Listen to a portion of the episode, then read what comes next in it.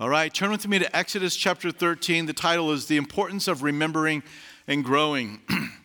so, in our last study, chapters 11 and 12, we were looking at the Passover, the 10th plague that came into the land of Egypt by God to persuade Pharaoh and the people of Egypt to let the enslaved Hebrews go that they might worship the Lord.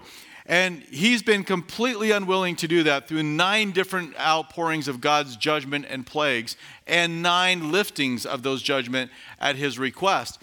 And he's been unwilling to let him go. And the Lord has said, on the tenth one, you're going to let my people go. And the tenth plague was that there was a, a, a, death plague that came upon the land of all firstborn. Uh, so, male, female, uh, among uh, humans, um, out in the livestock, and it was felt throughout the land. But for the nation of Israel, he provided a way for them to have salvation.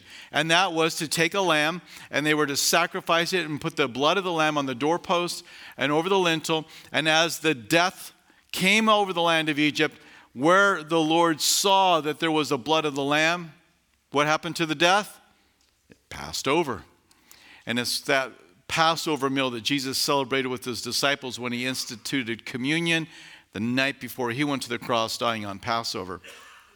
So, pretty significant. As we come into chapter 13, it is with this backdrop that we get the instruction. So, when they were going, when they were leaving he told them to they were to sacrifice the lamb they were to share that meal together and they were to eat unleavened bread and they were to not bake any leavened bread but they were to be prepared to go with haste. So they didn't let you know they didn't put yeast in it and wait for it to rise. They just made as much unleavened bread as they possibly could and they left. And so there's going to be conversation here about that, that feast. There's a, a week long feast that's instituted called the Feast of Unleavened Bread. And in this feast, they'll eat no leaven and they'll take all the leaven out of their homes. And it's a week long vacation. And so the Lord is going to speak to, him, to them about this. We're going to have lessons on remembering salvation, lessons on growing in our faith, lessons on being led by the presence of the Lord and surrendering all to Him. So let's begin at verses 1 and 2, where we see God's claim on the firstborn. Then the Lord spoke to Moses, saying, Consecrate, set him apart to me all the firstborn, whatever opens the womb among the children of Israel, both of man and beast, it is mine. Now we're going to get more information on this in verses 11 through 13. And so we'll come back to the same teaching, but it begins with the Lord just saying, I have uh, spared your firstborn, and now all the firstborn that come in the future they're all mine. They need to be consecrated and set apart for me. And, and, this was a way to help them remember. As they would give their firstborn up, and there we'll see that there's a couple of ways in which that happened. Um, even Numbers chapter 15, I think it is. I'll, I'll give it to you when we get to it. But there's you could redeem them with silver. You could redeem, if it was a lamb or a goat or um, a cow, you would sacrifice the firstborn. If it was a donkey, um, if it was a human, you weren't going to sacrifice them. Donkeys are unclean, so you can't sacrifice that, but you could redeem them. And so this is where the thought is going to go. But I want to focus on that last phrase of verse 2 It is mine. The Lord places things into our life that are His. And of course, as followers of Jesus Christ, all that we have is from Him. And so he does not feel out of place. The Lord does not feel uncomfortable speaking to a nation that he redeemed and, and um, allowed to form, be a nation, escape Israel uh, from Egypt. He doesn't mind saying, What you have is mine. And that is, is true for us that what we have in Christ, it is from Him. And sometimes we can get this other mentality, though, that is kind of like, listen, what's mine is mine and I'm not going to give it up to anybody. I'm not going to even give it up to God. Why does God need it? Why does God need, you know, a firstborn? Why does God need um, to have, uh, you know, uh, some silver? I mean, is he broke? Is he out of animals? Why is he doing this? It's not part of the reasoning at all. It's not that God is lacking. God's not lacking. God has everything that he has need of. He is self sufficient. So, what is it? It's a way for us to remember what he did. As they gave up that firstborn, really every single day of their existence, because there always was going to be a, a, new firstborn to a family, to the, the flocks, to the herds. They, at the temple, there always would have been the redeeming of the firstborn. So it was a way for them to remember um, what had happened and that God had been there at the Passover and had saved them by the, by the blood of the Lamb. Of course, that's all foreshadowing the coming of Jesus, who would give himself. And if it was true for them that um, what they had was the Lord's, how much more with us? And I want you just to think about some things in your life right now. I want you to think about your money. I want you to think about your time. I want you to think about the talents and the gifts, the relationships you have. I want you to think of maybe even the most valuable thing to you is your plans. What you've planned for, what you've invested in to see it come to pass. And you're working towards that goal. I want to ask you this right now. If the Lord was to ask for that, would you offer it up to Him? Now, if your response quietly inside of your head is, well, why does He need it? Then there's probably a pretty good indication you need a little bit of heart surgery today, right? Because he hasn't even asked for it, but just even the hypothetical situation that he may ask for you to change or move or to relinquish it, if it causes you to become that panicked, the question is why? Why would we become so bothered at surrendering to the Lord some aspect of our life? It really, it's when we fail to see the goodness of the Lord. It's when we forget how we were redeemed that we get tight fisted with Jesus in our life. But when we realize that we have been set free, right? When we realize that we've been redeemed by the blood of the Lamb, now our, the grip begins to loosen a little bit. It's like, well, Lord, I can trust you. Lord, you gave everything for me. Why would I hold back? And that is the lesson for us. We're going to come back to this thought again in just a moment. But let's continue on. As we move on in verses 3 through 10, he's going to tell them to remember their salvation in two specific ways. First of all, in verses 3 through 7, he's going to tell them to remember nationally and in the feast of unleavened bread that we just talked about, that seven day feast. Then in verses 8 through 10, he's going to tell them to remember on the family level. So let's go to verses 3 through 7 first. And Moses said to the people, Remember, in this day in which you went out of Egypt, out of the house of bondage, for by strength of hand the Lord brought you out of this place. No leavened bread shall be eaten. On this day you are going out, and the month of Abib, Abib uh, shall be when the Lord brings you into the land of the Canaanites, the Hittites, and the Amorites, and the Hivites, and the Jebusites, which he swore to your fathers to give you a land flowing with milk and honey, that you shall keep this service in this month. Seven days you shall eat unleavened bread. And on the seventh day there shall be a feast to the Lord. Unleavened bread shall be eaten seven days, and no leavened bread shall be seen among you, nor shall leaven be seen among you in your quarters or in your houses. I mean, you're going to take it, you're going to put it in a bag, you're going to take this stuff out. And this is the idea of the spring cleaning that I was talking about. They cleaned their houses to make certain that there was no leaven lest in cooking, you know, it got, you know, lo, you know, wafted up in the air and was on, on some of the shelves. They cleaned everything out to remove the leaven. We talked about this last week, so I'm not going to go into all the details of that, but I do want to emphasize there in verse 4 the, the point of remembering. Remembering. You might want to do like on, on, a Bible app search or go to Blue Letter Bible and you can do a search there. It's a free online uh, Bible program that you can use. And just type in the word remember or remembrance or forget, go the other way, and see how many times there is a reference to this in Scripture. Of course, one of the last things that Jesus had to say before he went to the cross was what?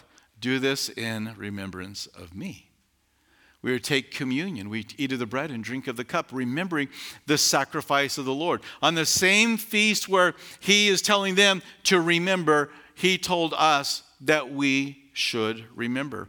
Rehearsing the work that God has done on your behalf will keep you devoted in worship and obedience. The Lord wanted them to remember the, the misery, the bondage, the plight that they had been in, and how God had taken them out.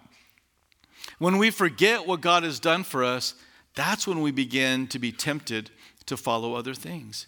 When you forget the greatness of your redemption and your salvation and how God has saved you and how He has saved us, when we lose sight of Jesus on the cross, making that sacrifice, the Son of God, the second person of the Godhead in human form, bearing in his body my sin, your sin, and is being punished by the Father, when we lose sight of that and we stop remembering, that is when the probability of sin seems okay. But man, when you are walking close with Jesus, and that is a repeated theme that's going through your heart and your mind, the, the, the thought, the response is, well, how could I possibly sin against the Lord after all that He has done for me. So, worship, prayer, reading the Bible, and fellowship are all spiritual tools that help us remember our salvation. And so, why should you come and be a part of worship? Because it reminds us, doesn't it?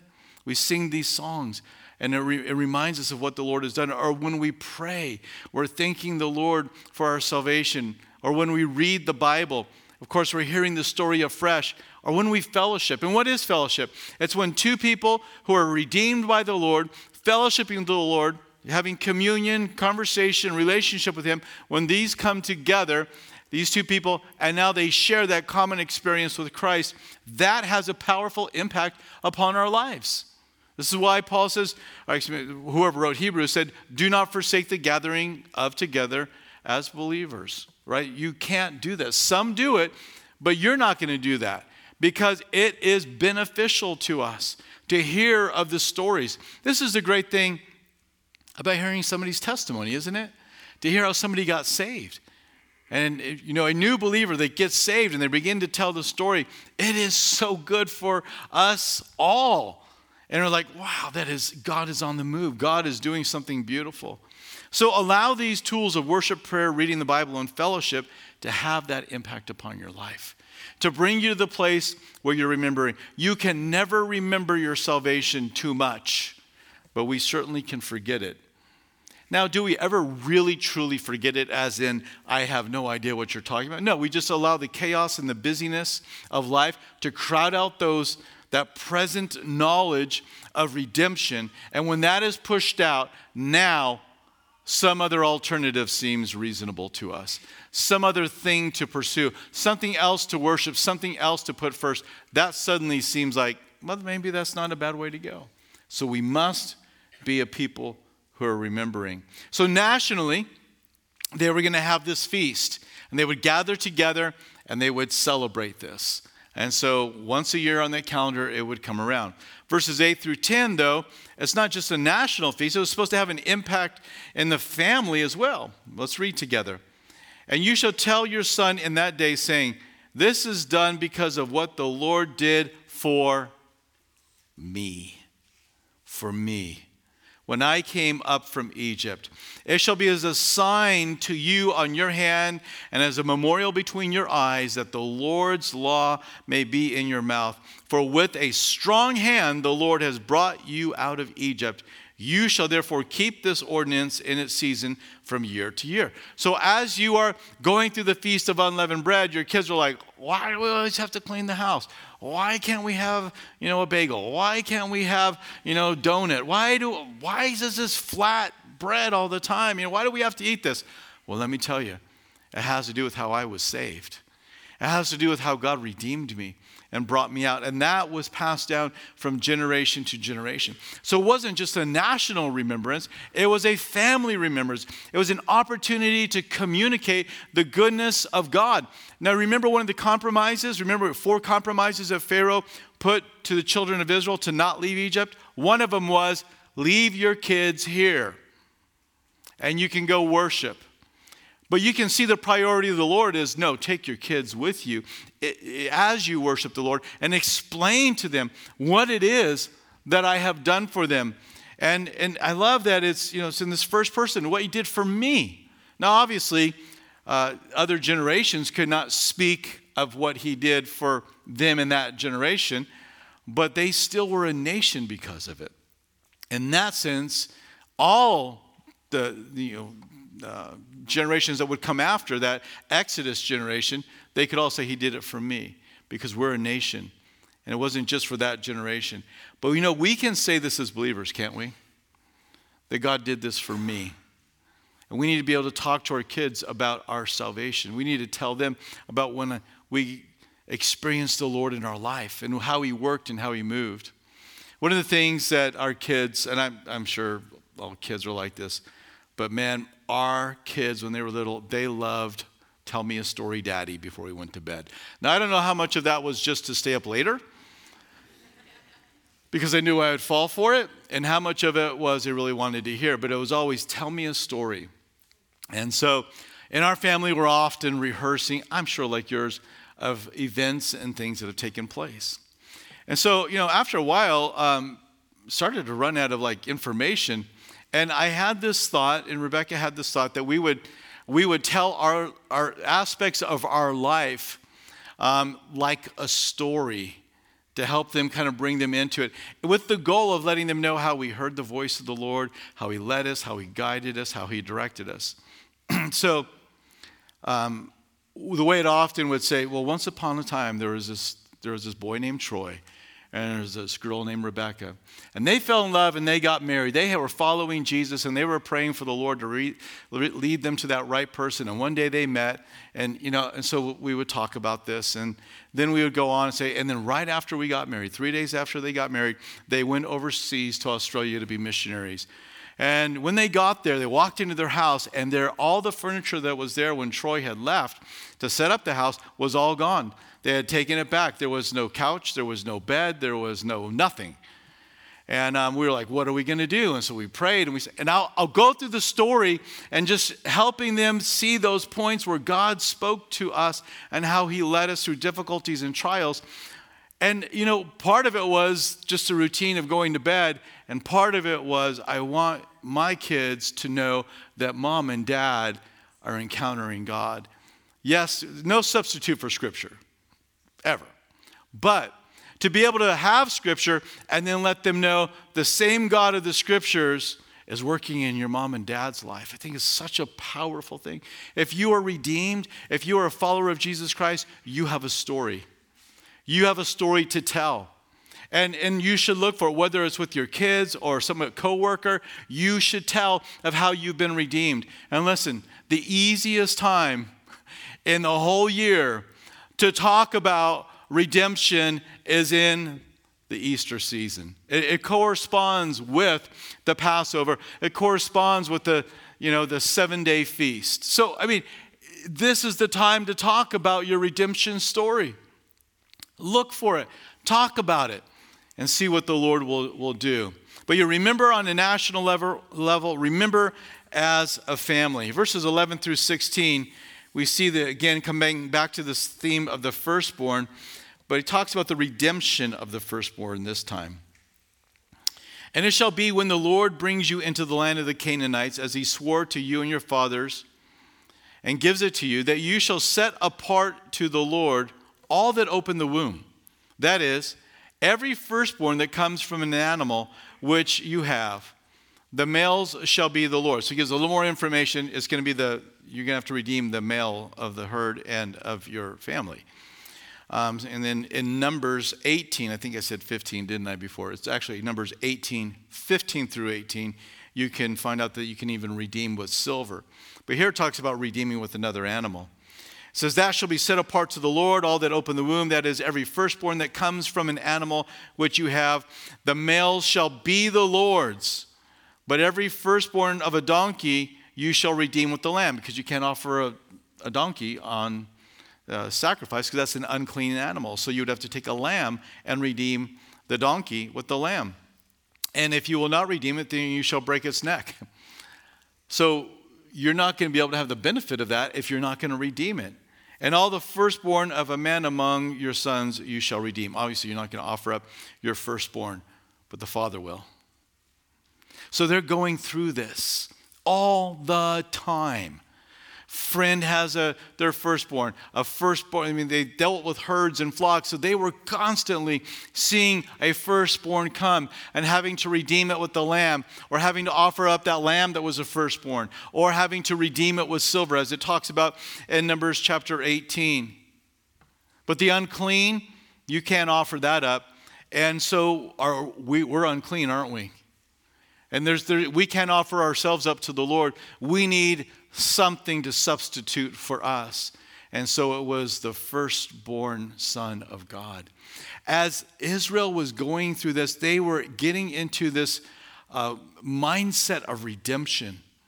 So when Jesus came to redeem mankind, they already had the concept well in their mind. Many times they had bro- uh, uh, gone into their pocketbook and offered up a lamb, went into their pocketbooks, paid silver to redeem. They saw that redemption was costly because it was going to be costly. When the Father would send his Son, that they would have to reach, that he would have to reach to the most valuable thing that he had, his Son, and offer him up that he might be able to redeem us. So, this memorial was one that was going to be felt in their pocketbook. So, the Feast of Unleavened Bread, once a year you're going to remember it. And you'll have a chance to talk to your kids. But when it comes to redeeming the firstborn, it's not once a year. You couldn't go to the temple without somebody redeeming a firstborn. Many people redeeming the firstborn because they were a blessed people. They were, you know, they were growing in their numbers. Their flocks were blessed. So this was a blessing. But you couldn't escape the redemption of the firstborn. What are you doing? Ah, oh, I have firstborn in the flock. Oh, you're going down to make the offering. Yes, I am. And you know what? My, my firstborn son, oh, you're going to be at the temple soon, aren't you, making the redemption? Yes, I am. It's the Lord's, and I must redeem that. And so there is this picture of God having and owning because he had redeemed them, and now they should in turn give back. 1 Corinthians um, 6, I think verses 19 and 20, talks about how we are the temple of God and that the Spirit of God dwells within uh, us, and that we have been bought at a price. Therefore, glorify God both in your body and spirit. We are not our own.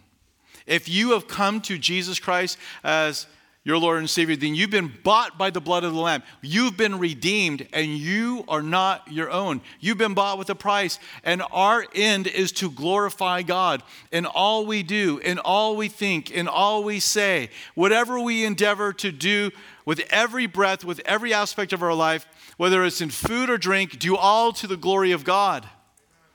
Our entire life. Well, why? Because you're redeemed.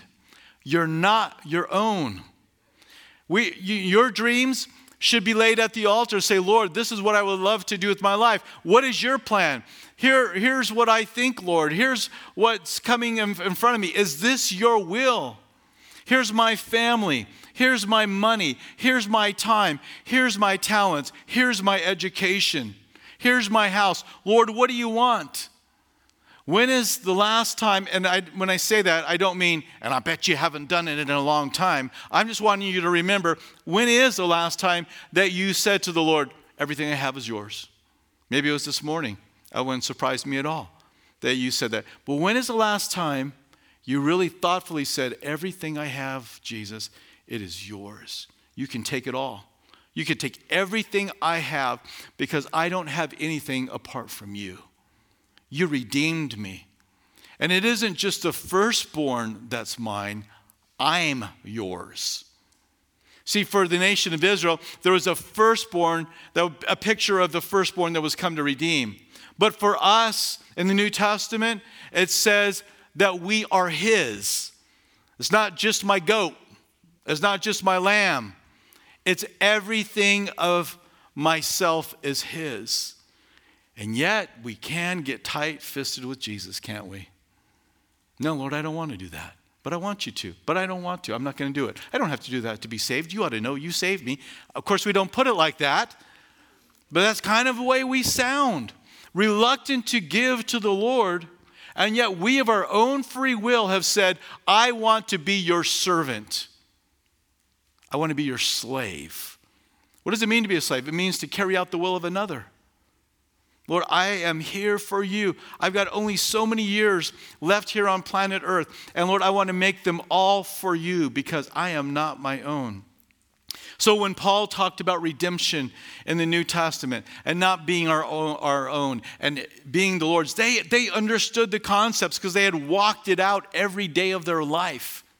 Annually, daily, they had this.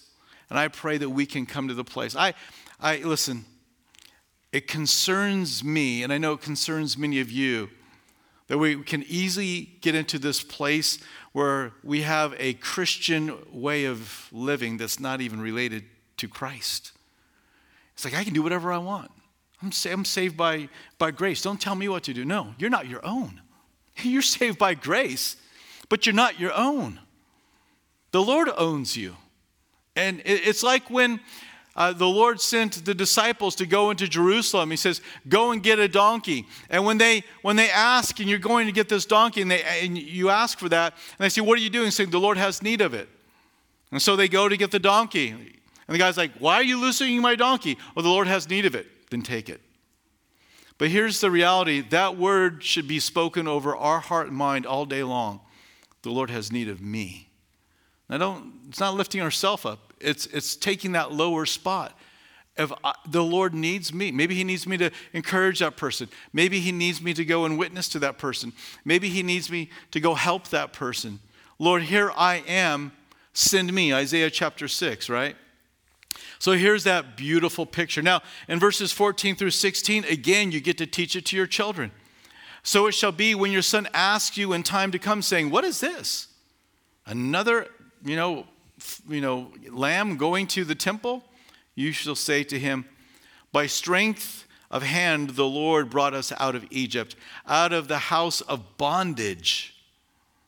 And it came to pass when Pharaoh was stubborn about letting us go that the Lord killed all the firstborn in the land of Egypt, both the firstborn of man and the firstborn of beast. Therefore, I sacrifice to the Lord all males that open the womb, but all the firstborn of my sons I redeem.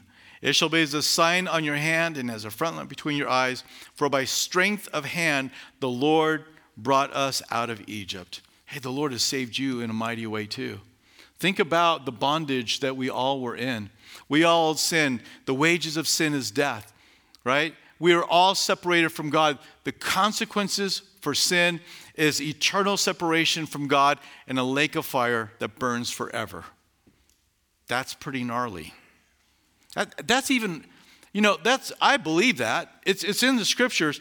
But, you know, I never find it pleasant. That never comes out of my mouth easily. It's not because I doubt it or question it or I'm afraid I, I'll, I'll, I know what it says, but it never comes out of my mouth easily because it is such a heavy thing. But that's what we were redeemed from. And that's where people need to be redeemed from.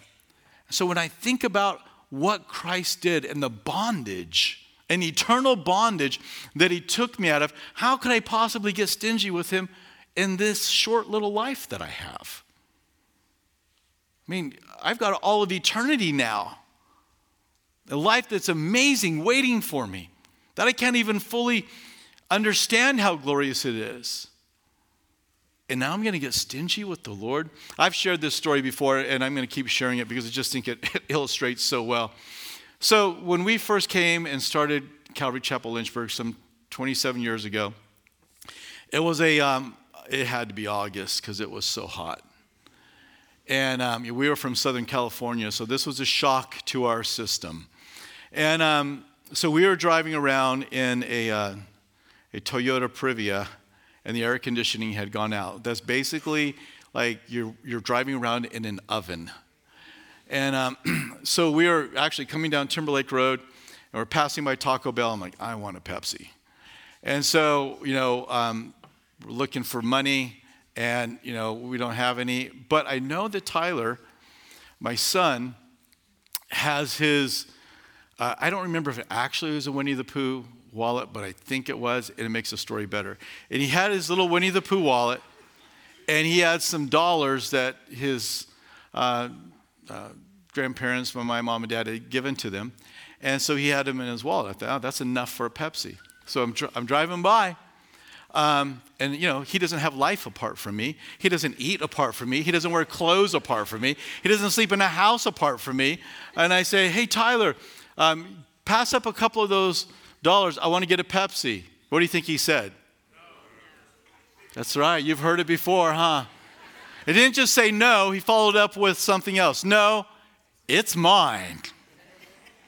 I'm like, listen, little kid. No, I didn't. I was thinking it. I'm just like, all right, I've now I've got to negotiate with this four year old to get some of his money out of the Winnie the Pooh wallet. And I just want to pull over and yank it out of his hand and just say, it's mine now. What are you going to do? I, I, I was successful. I don't know what I had to pay him to get it. I know it was more than his two bucks. I had to offer something else up for it. And, um, but that's, I think that's how we sound with the Lord.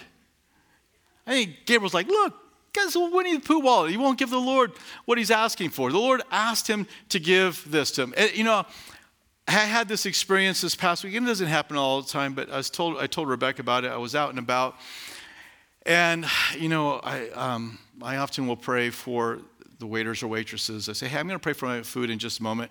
How how can we pray for you? I don't do it often enough, but Rebecca and myself love to do that.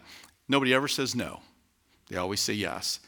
And um, so this lady talked about was there, and I, I just had been um, actually uh, a brother in our fellowship, uh, uh, Jim Meredith, had some money. He had been walking around with his wallet and he found a need and gave it. And I'd been carrying this money around and thought, I'm going to be led to somebody.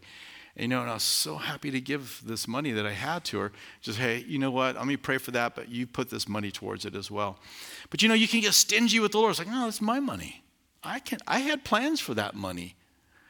And, it, and if we can just come to the place where we realize everything that I have is from the Lord, we will be let up. We will be set free from the bondage of materialism or our own plan or our own schedule, and we'll enjoy life so much more.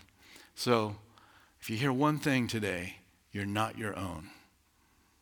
The Lord has redeemed you with His firstborn that you might have eternal life. Let's not get greedy with the Lord in hours and dollars and talents and dreams. Let's move on, verses 17 through 18. Um, I'm just calling this section uh, Wilderness 101. Put the map up there. Um, the Lord is going to lead Israel south into the wilderness by the way of the Red Sea. And you can see there, they're going to be heading in a south, mainly south, but they're going to a little southeast direction. But where they need to head is in what? Northeast direction. You can see at the top of this map, that's the Mediterranean Sea. They need to be going up the uh, Via Maris. They need to be going up that highway. But there's Philistines that are on that highway, and if they see two million people coming their way, they're going to end up in a war. And so let's read this section. Why would the Lord have them go south rather than north? Let's read. Then it came to pass when Pharaoh had let the people go that God did not lead them by the way of the land of the Philistines, that's the northern part, although that was near. For God said, Lest perhaps the people change their minds when they see war and return to Egypt. So God led the people around by way of the wilderness of the Red Sea, and the children of Israel went up in an orderly up in orderly ranks out of the land of Egypt. So they need to go into Wilderness 101 training because they're not ready for the trials that they're going to face. They're not ready for the warfare and the attacks that they're going to go through. He, God is taking them in the exact opposite direction of where they need to go. And maybe you're in that place right now. It's like, Lord, I feel like you said you were taking me northeast, but it really feels like we're going south. Lord, I really thought you were going to do this, but now you have me here. I thought that was going to happen, but this is taking place. And maybe you are considering some of the, these matters in your life. But you know, we all are enrolled in a faith building journey, and I think it's called Wilderness 101. The Lord takes us to places to teach us lessons because he knows we're not ready for it. 1 Corinthians 10:13 says this, "No temptation is overtaking you except such as is common to man, but God is faithful, who will not allow you to be tempted beyond what you're able to bear. Guess what? They're not able to bear the northern route, are they? He says, You, you can't handle it. You can't handle that because as soon as war breaks out, you're going to run back to Egypt. So I'm going to take you into the south where I can teach you some lessons. Your faith will grow. When you see me part the Red Sea, when you see me give you manna, when you see me uh, give you water from the, from the rock, when you see me you know, be a, a cloud by day and a pillar of fire by night, your faith is going to grow. And when it's time to take you up into the promised land and fight the Philistines and the Jebusites and the Hivites and all these people, you'll be ready. You're not ready now, though. But I still want to get you moving. So we're going to go in the opposite direction. So maybe you have heard from the Lord that you're going to head north, but you're going south. Don't doubt it. God's working in your life. It doesn't always go and turn out the way we think it's going to. And you know, I think part of the plan is this I'm going to get them so far out of Egypt and so deep into the wilderness, there's no way they could ever turn back. And the Lord does that. And I've shared candidly with you guys before, and this when we were moving into this building. I mean, it's easy now. I'm sitting here looking in a room full of people. I'm thinking, why didn't we build this bigger? But when we were coming over here, and we got into that place where this was uh, we you know the contract was signed and we were about to get it and i was looking at how everything i mean i'm telling you the, what we thought this was going to cost and what it cost was so much more i'll give you an example imagine going to the elders meeting and having to tell them, hmm, we just found out this is going to cost $250,000 more. Yeah, that's fun. I mean, they're, they're men of God, and they're like, okay, well, what happened? Why is this? And it's like, well, you know, we didn't expect for this to be there. We didn't know this was going to happen. And, and so, in moments like that, I'm like, I want out. I want out. We shouldn't have done this. But you know what the Lord does? He takes you for, so far down in that walk, you can't retreat. Because he knows that yeah if i didn't if i didn't like lead you on little by little you would have you would have never gone. If i would have shown you and the elders a price tag on this building you wouldn't have built it. And i've actually asked them since that time. I said if we would have known what it would have cost at the beginning when we first were considering this place would have any of you voted to do this and everybody said no so the lord tricked us all and took us south. And it seemed reasonable to us. And then he did a U turn and took us north. And I'm so glad that he did. But he does, he's doing that with your life too. He's working in your life in the same way. And if you don't have the faith that you need, guess what? He's not going to throw you into a place where you're going to fail. He's going to go take you into the wilderness and teach you and instruct you. Isn't that, isn't that kind of the Lord to do that? I mean, he's sovereign God, almighty God, and yet he's willing to take us with weak little faith and say, I'll help you along. I'll develop you. I'm going to mature you. I'm going to grow you. And that's what the Lord is doing in you. It's what he's done in me, will continue to do in me. So, as we think about trusting the Lord and having faith, here's a good verse for us to know Proverbs 3 5 and 6. Trust in the Lord with all your heart and lean not on your own understanding. In all your ways, acknowledge him, and he shall direct your paths.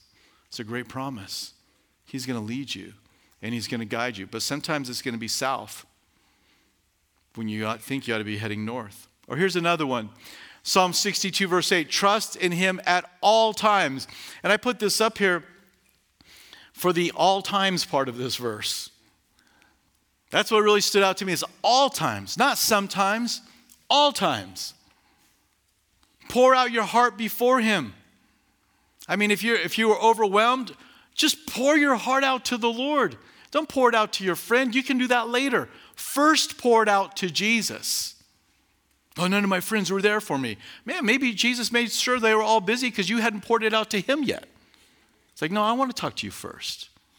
I promise you that if I was to uh, had something major go on in my life and I was consistently going and telling somebody else, a friend, before I told my wife, she would be a little jealous.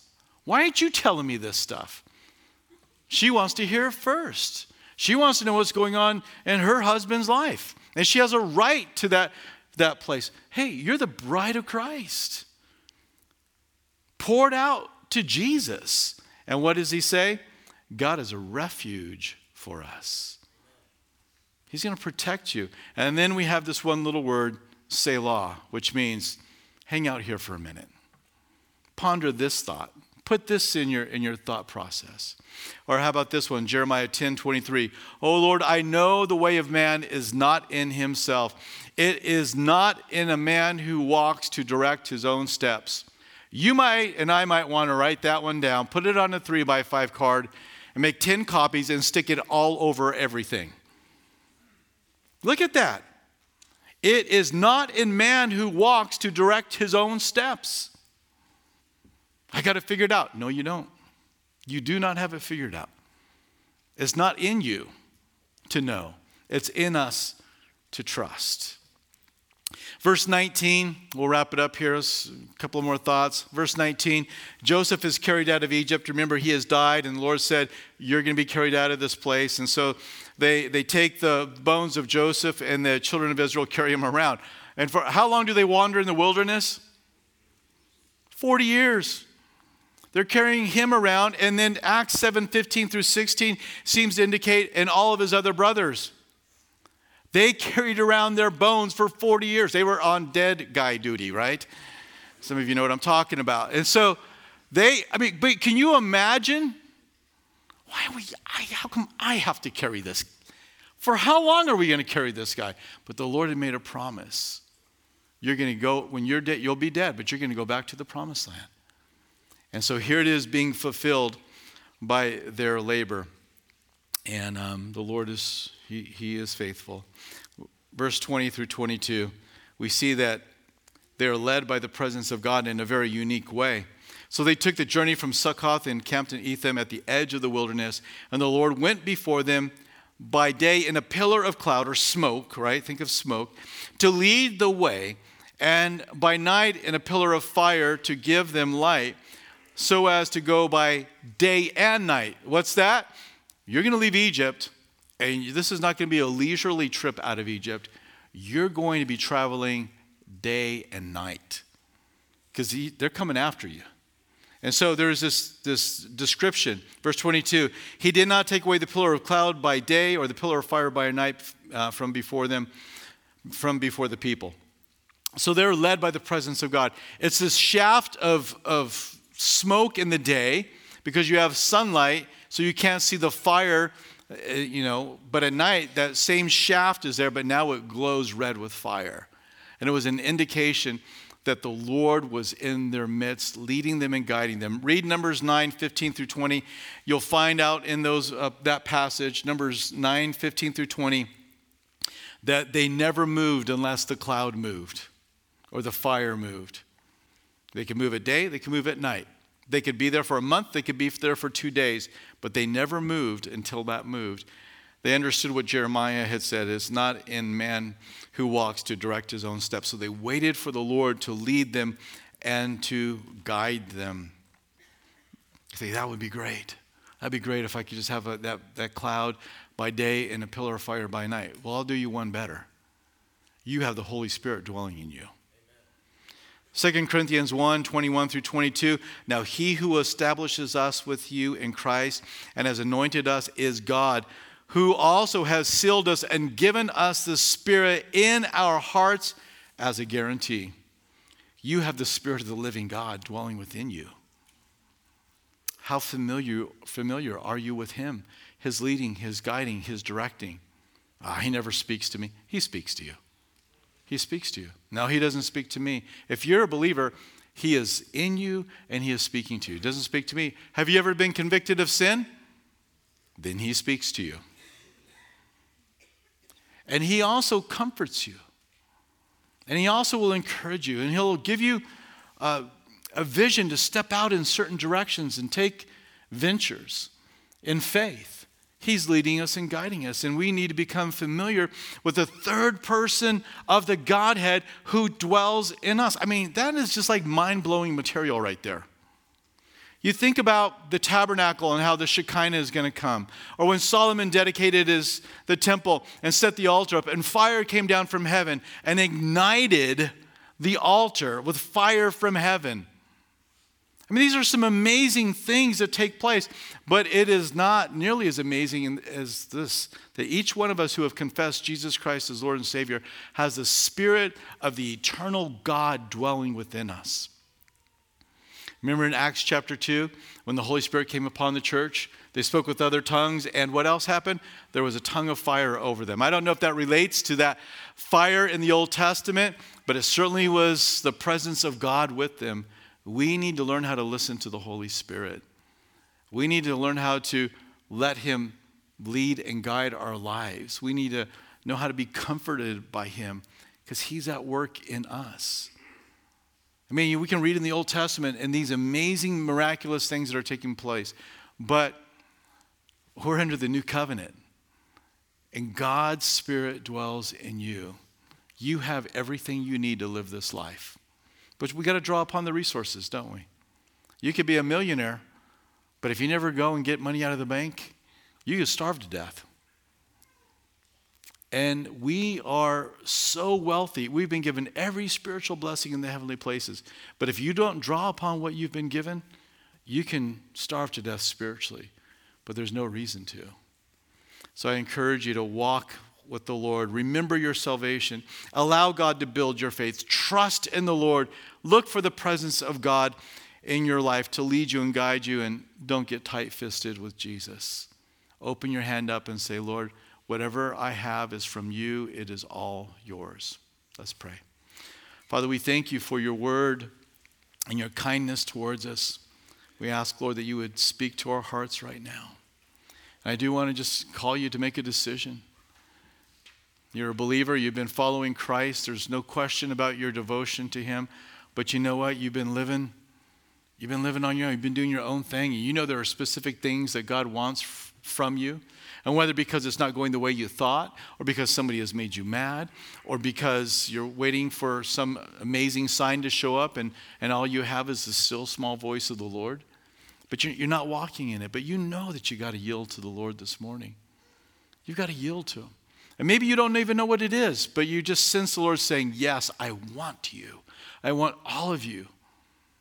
And you are prepared to fulfill what you committed to when you came to Christ, is to be his servant, then right where you are, why don't you just surrender yourself afresh and say, Lord, I am yours.